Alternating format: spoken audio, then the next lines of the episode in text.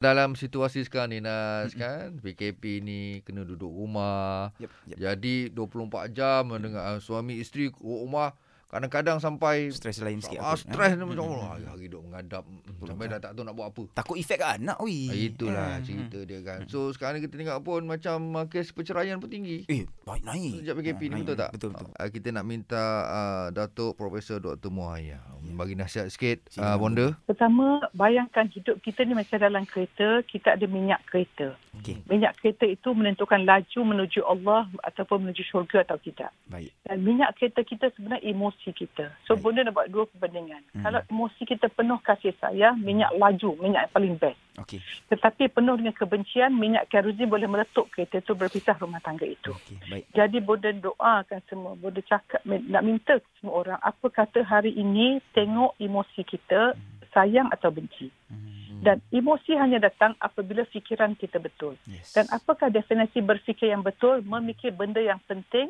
dan memikir benda yang baik untuk kita. Ya. Dan fikiran kita sama ada baik atau tidak bergantung pada hati kita. Sebab itu pembersihan jiwa dengan taubat, Hmm. memaafkan orang, meminta maaf dengan orang dan doalah. Amalkan yang Buddha pesan selalu 7S setiap hari, buat checklist. Hari ini saya nak bersyukur. Baik. Nombor dua, saya nak sayang semua orang tanpa syarat. Baik. Nombor tiga, saya nak sabar atas apa berlaku, tarik nafas dan dalam dan baca A'udzubillah minasyaitonirrajim kau nak marah. Mhm. Nombor empat, kita nak sedar diri, cari ilmu bukan berita. Nombor lima, nak sucikan hati dengan menyayangi semua orang dengan taubat tadi.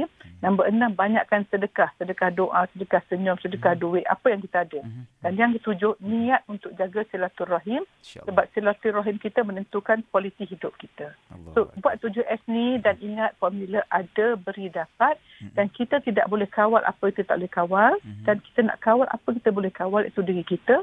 Dan jangan ubah orang, Anas Mawi mendengar, tapi ubah diri. Wah, dia. InsyaAllah bila kita berubah, hidup kita berubah. Allah Akbar. Okey, Bonda yang terakhir kami nak minta uh, uh, Bonda kongsi dengan kami kalau kami nak follow uh, Bonda punya motivasi tiap-tiap pagi ni macam mana? Oh, Okey. Sekarang berlangsung 7am Club di page uh, Bunda. Mhm. Dan juga Bunda buat coaching program kat e-learningfromwaya.com. Bunda nak coach semua orang Cantik. dalam masa 90 hari menjadi pencinta tanpa syarat dengan 6 modul yang struktur dan insyaAllah Bunda doakan dapat melakukan perubahan pada Amin, amin. InsyaAllah. InsyaAllah. Terima kasih banyak Baik. Bonda. Nanti kita jumpa terima lagi kasih. insyaAllah. Assalamualaikum Bonda.